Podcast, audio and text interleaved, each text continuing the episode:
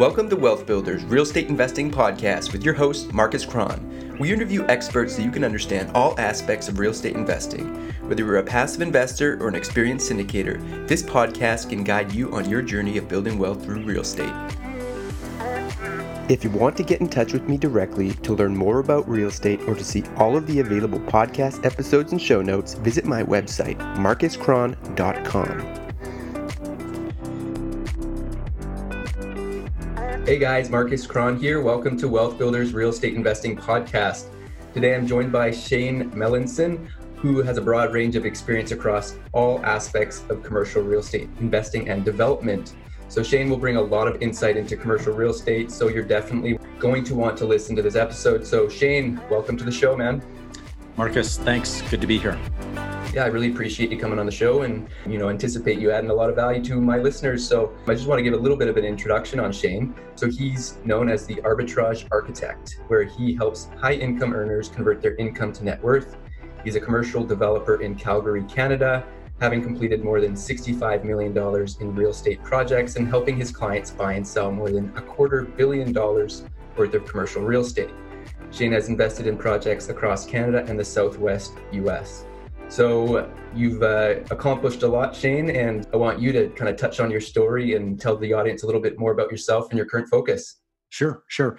So um, I uh, I think sometimes uh, people see commercial real estate investors, whether it's apartments or industrial, retail, and they think that that's kind of where everyone starts. And and that's um, that was about five years into my journey. So I initially started off Uh, buying and flipping houses. I did some spec uh, houses and developments, and I got a job at Sun Life Commercial as a lender. And there is where I first basically was introduced to the concept of commercial real estate and syndications. And there was a couple of gentlemen that came in one day, and they were uh, pretty savvy, sophisticated guys, but they were not putting up all the money for this, their first in, industrial, uh, it might have been a retail uh, project. And I started to learn about how average people could essentially invest in commercial deals. I say average, but you know, obviously they, they had some uh, they had some money, uh, but really what they had was a skill set to identify the right properties and then raise capital. And so uh, that that intrigued me because I felt like I was putting in a lot of energy and effort into buying houses, either renting them out, fixing them up, and sure, I was making okay money as a younger, you know, twenty-five, twenty-six year old, but it was like a second job. And it really wasn't getting me closer to quote unquote financial independence. So uh, uh, fortunately, when I was at Sun Life, I met my my now wife, Kelly, and her dad was uh, a commercial developer. Uh, their family company's been around for over ninety-five years here in, in Canada. And he took me under his wing and showed me essentially how to find the right properties, how to raise capital. And uh, and so we went on kind of a journey, if you will, of finding opportunistic value add deals. So we were in Palm Springs, bought a portfolio of houses. We did some first mortgages across Canada. We did, I think I mentioned some those resorts or mobile homes out in Ontario, and it was great because I got a, a, a diverse background. Uh, but in hindsight, it would have been better to focus, right? And that's it seems like that's kind of what you're company is focused on, right? Multifamily. And frankly, that's kind of an asset class that uh, I'm most interested in. And I do have uh, experience in that. So we can talk about that. Happy to talk about industrial, retail, uh, however you want to go. So yeah, that's what I like. You're so diverse and you have so much experience across numerous asset classes. But you know, rewind a little bit, like how did you even get involved in real estate in the first place? I mean, you mentioned you were, you know, mid twenties and kind of doing the hustle of single family, whether they be fix and flips. What kind of prompted you to take the jump into real estate? Um, well, so I grew up in um, Whitecourt, Alberta, which is a logging town and pretty small town, like eight or nine thousand people. And um, I initially, uh, basically I built logging roads when I was going through university. That's how I paid for my, my education, if you will. And I remember one year I was back in Whitecourt uh, working. A friend of mine came to my dad and I, showed us an opportunity to invest in.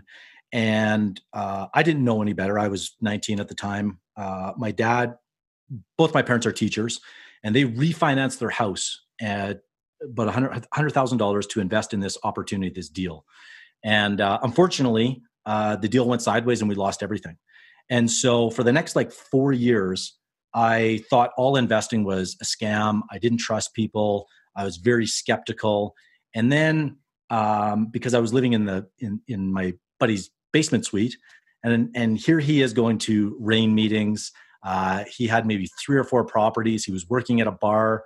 And here I am working downtown Calgary and, and just hoarding money and saving. But I, I wasn't investing. I wasn't getting ahead.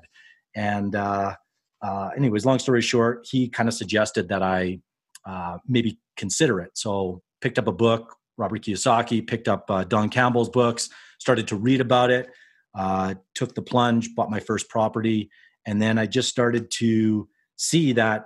Uh, so I bought a townhouse to live in. Then I got a friend to rent for me. And I was paying less to own my own house because I had a renter. And I thought, well, I could do this again. And so I just, you know, I, I when you're young, you don't really know that much. And so it it was almost a benefit to uh, uh, that ig- ignorance was was bliss almost, in the sense that uh, Calgary was going up. And so it covered up a lot of my mistakes. And uh, I was able to buy and sell, you know, probably twenty or thirty houses in a very short amount of time. Uh, so it worked out. And, but like I said, it was a second job. And so that was always in the back of my mind, like, how do I actually break free and generate enough revenue to uh, stop working, you know, for Sun Life? My first job was actually at the city of Calgary. I was in the assessment department. And uh, so in, in assessment, when you're new, they would basically say, uh, here are two sales of the same house.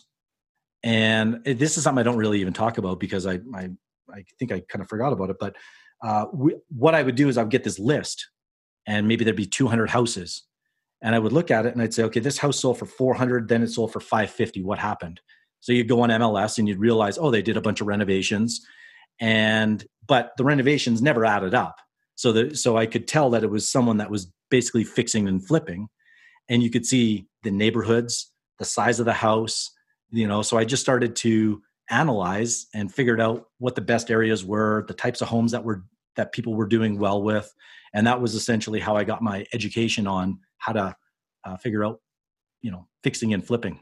Yeah, so you were just really in the trenches, and and yeah. you know, being the assessor and uh, also being on the lender side of thing, you just really learned the the numbers, the assessment, the analyzing, and really understood deals from a you know very high level and broad perspective. I know you already alluded to it, but it's like, hey, you're you're doing these flips, uh, you're doing single family, you're doing smaller project. It just felt like a job for you, like another job. Was it just that experience that felt like another job, or what kind of pushed you to be like, hey, commercial's the way to go? Where was that point in time where you realized that? Well, um, it, it it came from a conversation that I had with Andy, and he was basically watching what it what it what I was doing, right?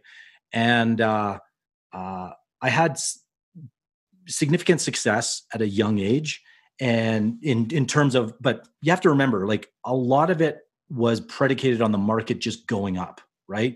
I started in oh four investing in Calgary. And so between oh six and oh eight, the market was just climbing. You didn't really have to be that smart. Um, but when you're new, you don't realize that. You think that you have kind of the Midas touch, that you're, that you, you know, everything you touch kind of turns to gold.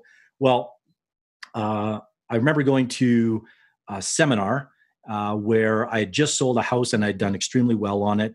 And I felt like I had this real pressure to invest and get that money back out the door, right? To keep on recycling it. And I went to this event, and I don't want to uh, say kind of who it was because it's, it's, uh, it's a very well-known kind of company. And it was, they were pitching investing in Costa Rica. And so I basically bought a two hundred fifty thousand dollars U S, uh, or actually, I think when it was all said and done, it was about two hundred fifty thousand dollars because I financed it and it was expensive. Um, but that lesson, uh, I still own that lot. Um, I mean, it, it, it was it was uh, far worse than the deal that I had done with my dad, because there I only lost thirteen thousand dollars. This case, it's two hundred fifty thousand dollars. And um, uh, Andy didn't say too much to me. But it was kind of like, look, if you know you're doing well, but uh, if you want to learn how to invest in commercial real estate. Come on a trip with me. So we flew down to Houston. We flew to uh, uh, um, Palm Springs. We were looking at some deals, and and just the way that he conducted business was so different than anything I'd ever seen. Uh, the level of sophistication, um, the questions, the just the research required. Uh, I could tell that I was I, I needed to expand my knowledge and really, you know, take this seriously, because like I said before, you're just investing, you're putting in offers. You really didn't have to consider the downside because there wasn't a lot of downside. You start losing money in one or two deals and you realize that uh, there's probably some things that you don't know. And so surrounding yourself with the right group of people is just so critical. And I see that, I mean, when I was a commercial broker, I saw that so often. Guys that had no idea or no business investing in commercial properties, bought one, um, at, at the peak of a market. And then now they're feeding it twenty grand a month because they can't get out of it. It's fifty percent vacant. There's no parking.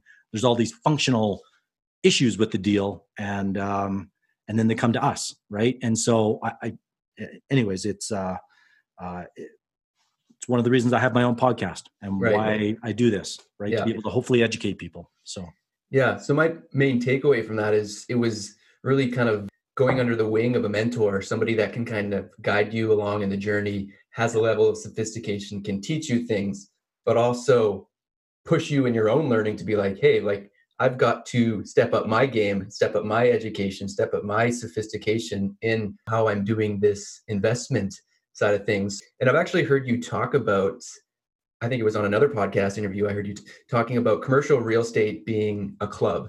Could you talk about what that means? Sure. And how do yeah. you get into that? Well, club? so yeah, my, I mean, my, my book, I called Club Syndication, right? Because it's, uh, it, I mean, commercial real estate from my experience is very relationship based and driven. And so when, um, someone new to the game of real estate wants to go into commercial real estate, I mean, the difference is there might be like three commercial brokers that control the multifamily market here in Calgary, right? Houston, Dallas. I mean, there's there's like the go-to guys that like, uh, th- then there's a handful of them, right? And so if you don't know them and they don't know you and they don't give you the time of day, it's so difficult to penetrate that market. However, if you have someone that can basically walk you in, or you're able to, to leverage that credibility off of someone, right? So if you like like a person with twenty million dollars going into a new market, in a hot market like Dallas, for example, you're probably still not going to get taken seriously because, unfortunately, if you have no uh, uh, experience closing deals, um, then the brokers look at that and say there's uh, what do you call it? Like there's uh uncertainty as to whether or not you're actually going to close on a deal. I'll give you a great example. So when I was working, uh, with, uh, a company to sell a two hundred forty unit apartment building in Dallas, they, like I was working alongside with Brickadia. So Brickadia, they're one of the, the major players down there. And so I was really kind of like, um, uh, I wasn't on the listing side, if you will, but I was the interface to the company here in Canada that was selling it. And so I was on all the calls and I was basically given direction. I was like the owner's rep. And so uh, I remember we were on a call with a hedge fund out of New York, five billion dollars hedge fund.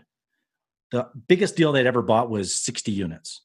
And so when they wanted to buy an A-class multifamily and they're going up against guys that had fifty thousand units, like you're pre-qualifying these guys. I, I was just shocked. Like I was listening on the phone thinking to myself, like you're talking to a guy that's worth three to five billion dollars, and you're asking those type of questions. I just, I just couldn't believe it.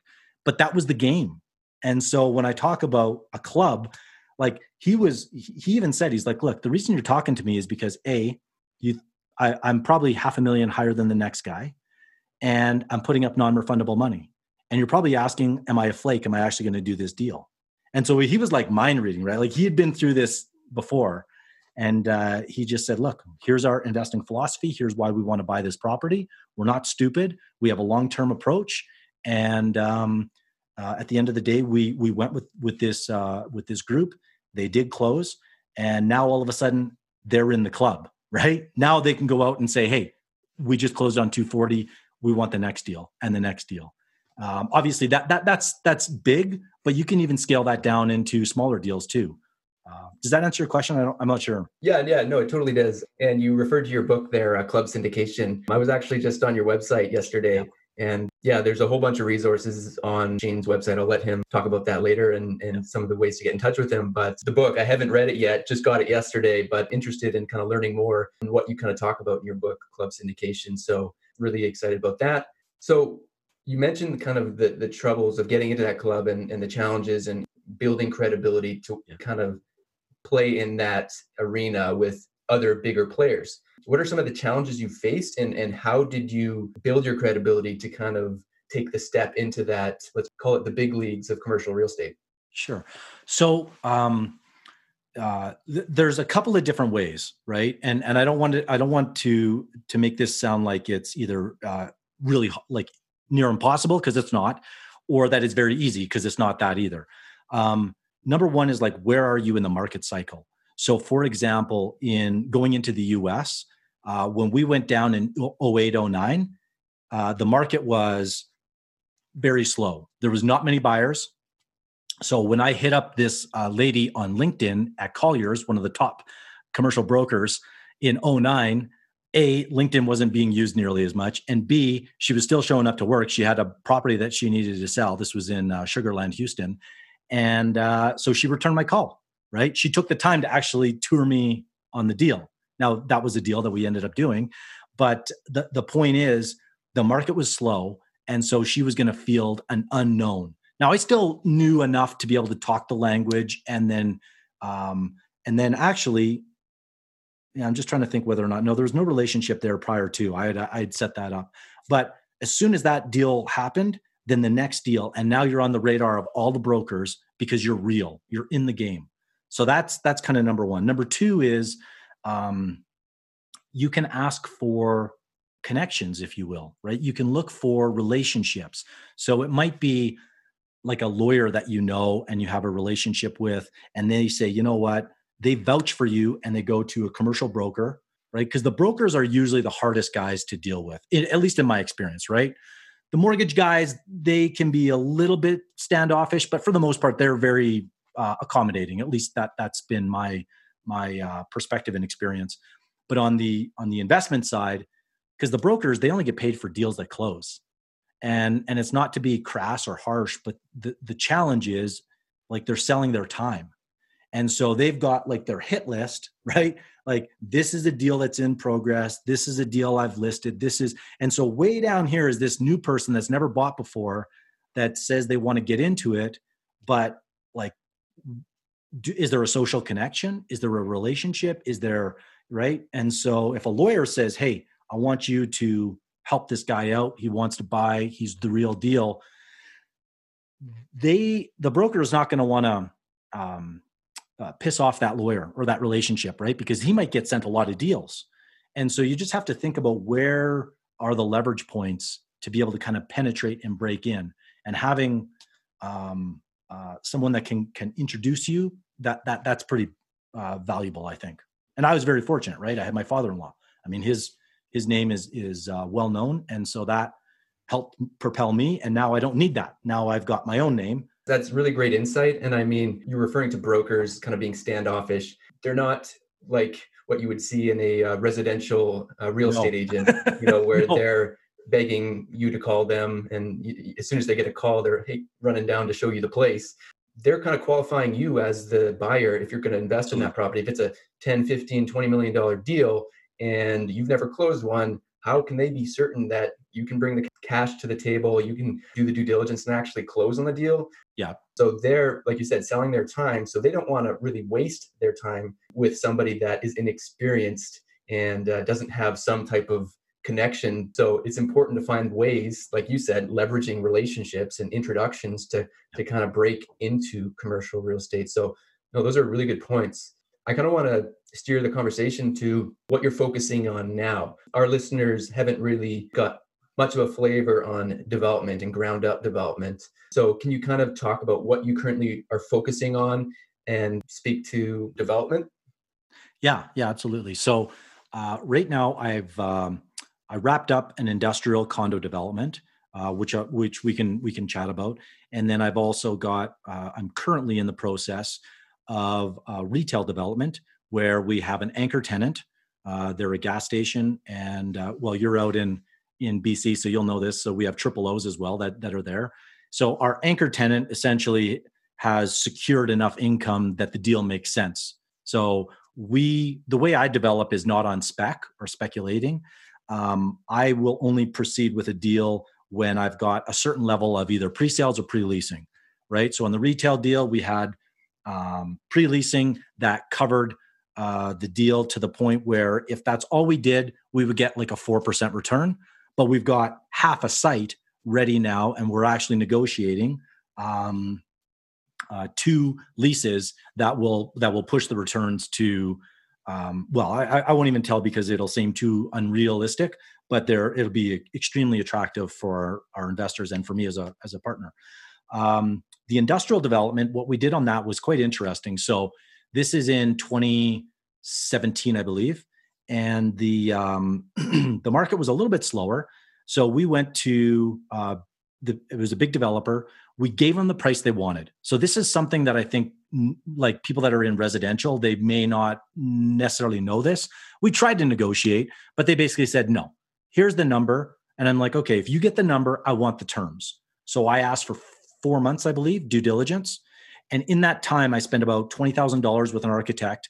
And the idea was uh, I went to, even though I, I was a commercial broker at the time or a commercial lead, um, agent, um, I didn't have the connections.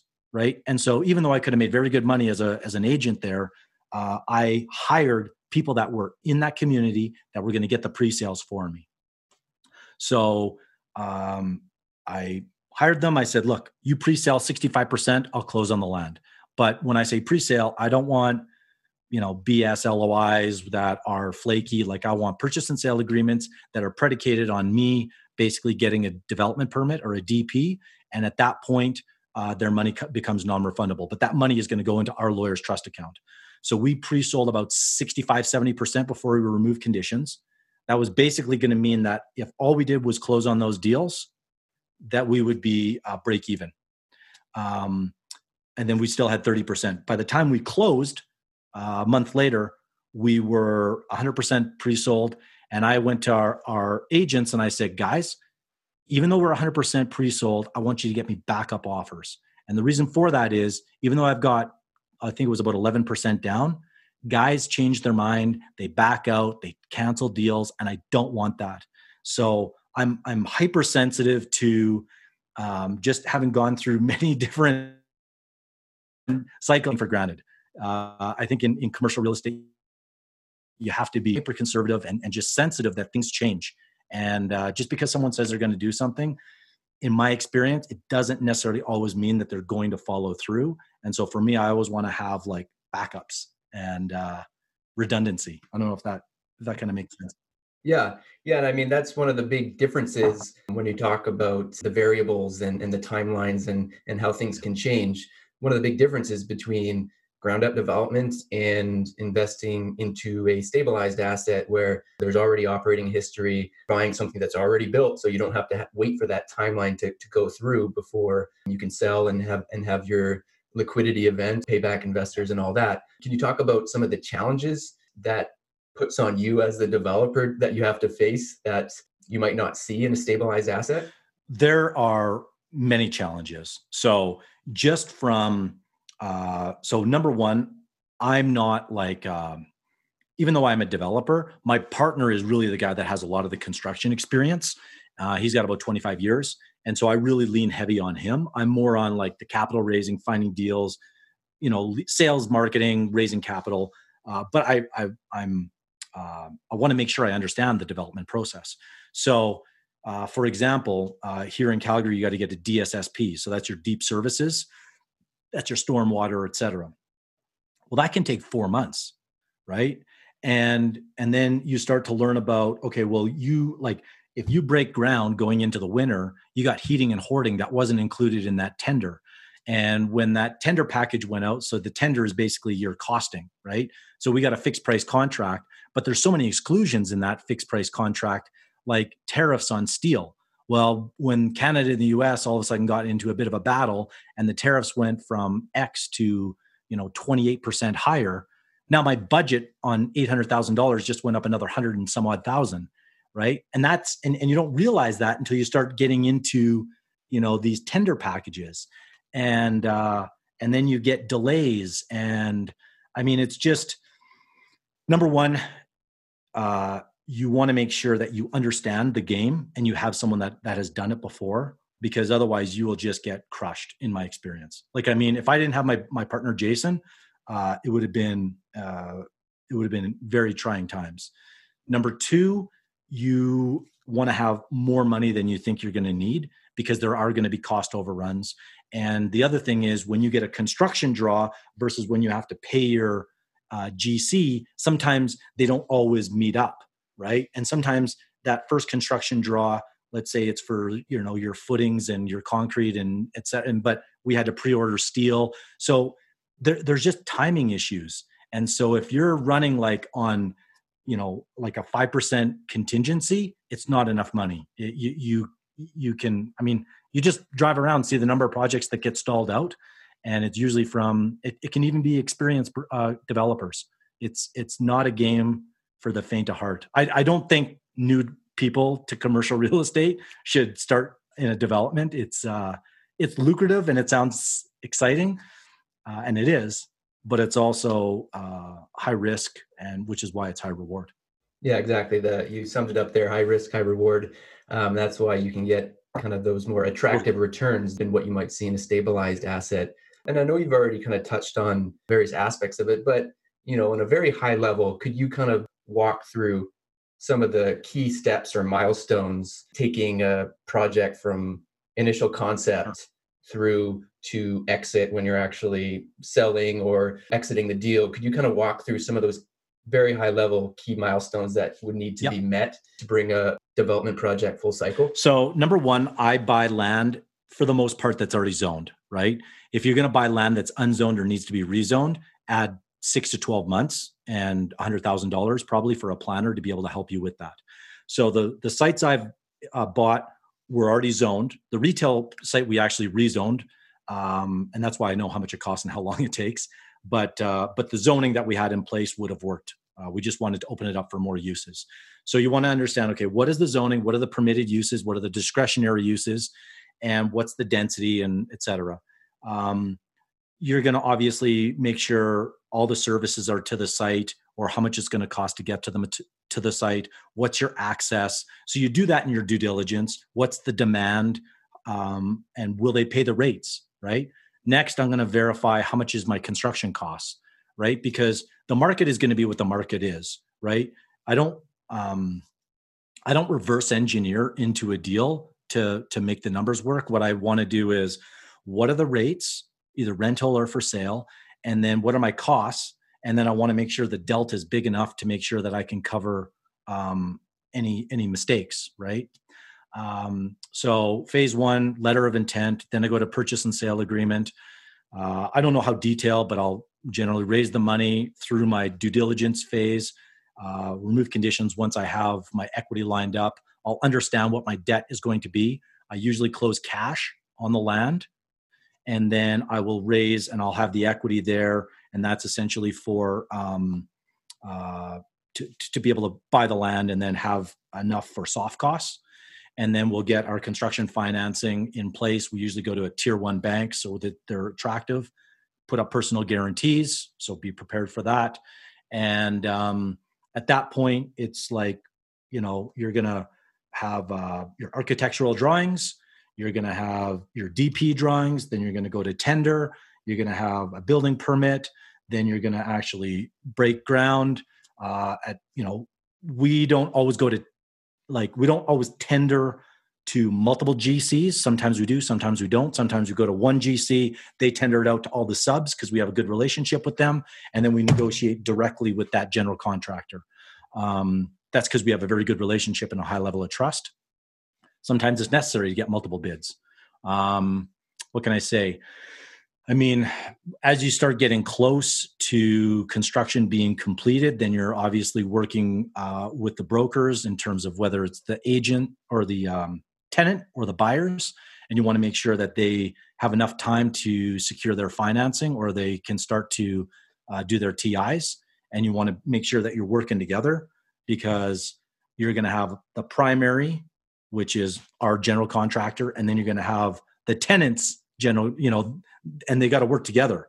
And I can tell you that doesn't always happen. I mean, there's, there's some conflict, and as the owner, you're the one that really has to kind of resolve that, right? Because you want to make sure that you're, uh, that the deal goes smooth and that, um, at the end of the day, you're going to inherit that tenant and you don't want to start off on a bad foot. And so it's really, you know, showing up to site meetings every week, every two weeks, it's, uh, talking to the city, making sure that they're comfortable, that you're going to get your C of A, um, Yeah, uh, you were sharing a lot of insight there into numerous steps that are involved. And as you can see, it's not just, we're going to put together this development deal and you're just off and running. There's a lot of thought that goes into it, a lot of timelines, managing the project, bringing in the equity sources, lining up debt, and, and managing that and, and finding a way to, yeah. in your projections and your pro forma, looking at when are we going to sell, who are we lining up for tenants, managing the cash flows of the project. So there's a lot of aspects to look at. Last thing I really want to touch on on this development side of things is, as you've kind of noted here, it's it's so crucial to have the right team, the partnership. Like you said, your partner has a lot of experience in, in yeah. construction, and you kind of lean on him, and he leans on you for the, the capital raising and equity sources and, and strategic planning. But also from the consultant side, bringing in engineers, surveyors, architects. How do you find the right team? What are some tips there? Okay, well, that, you know, it's funny you bring that up. Um, I got to be careful because I don't know who all listens to this. But uh, uh, your team is so important. I've learned just lessons that I, I wouldn't even, I would tell you over a beer or something like that, but probably not in public. But here's the thing. So um, you want your architect and your general contractor to get along. That's huge. Um, you want to make sure that your general contractor has experience with their subs, because at the end of the day, I don't want to hear all the one hundred and one excuses why the drywaller got in a fight with the plumber and the this. And, you know, it's like, no, that that's that's that's your job, right? But ultimately, it will come back on you.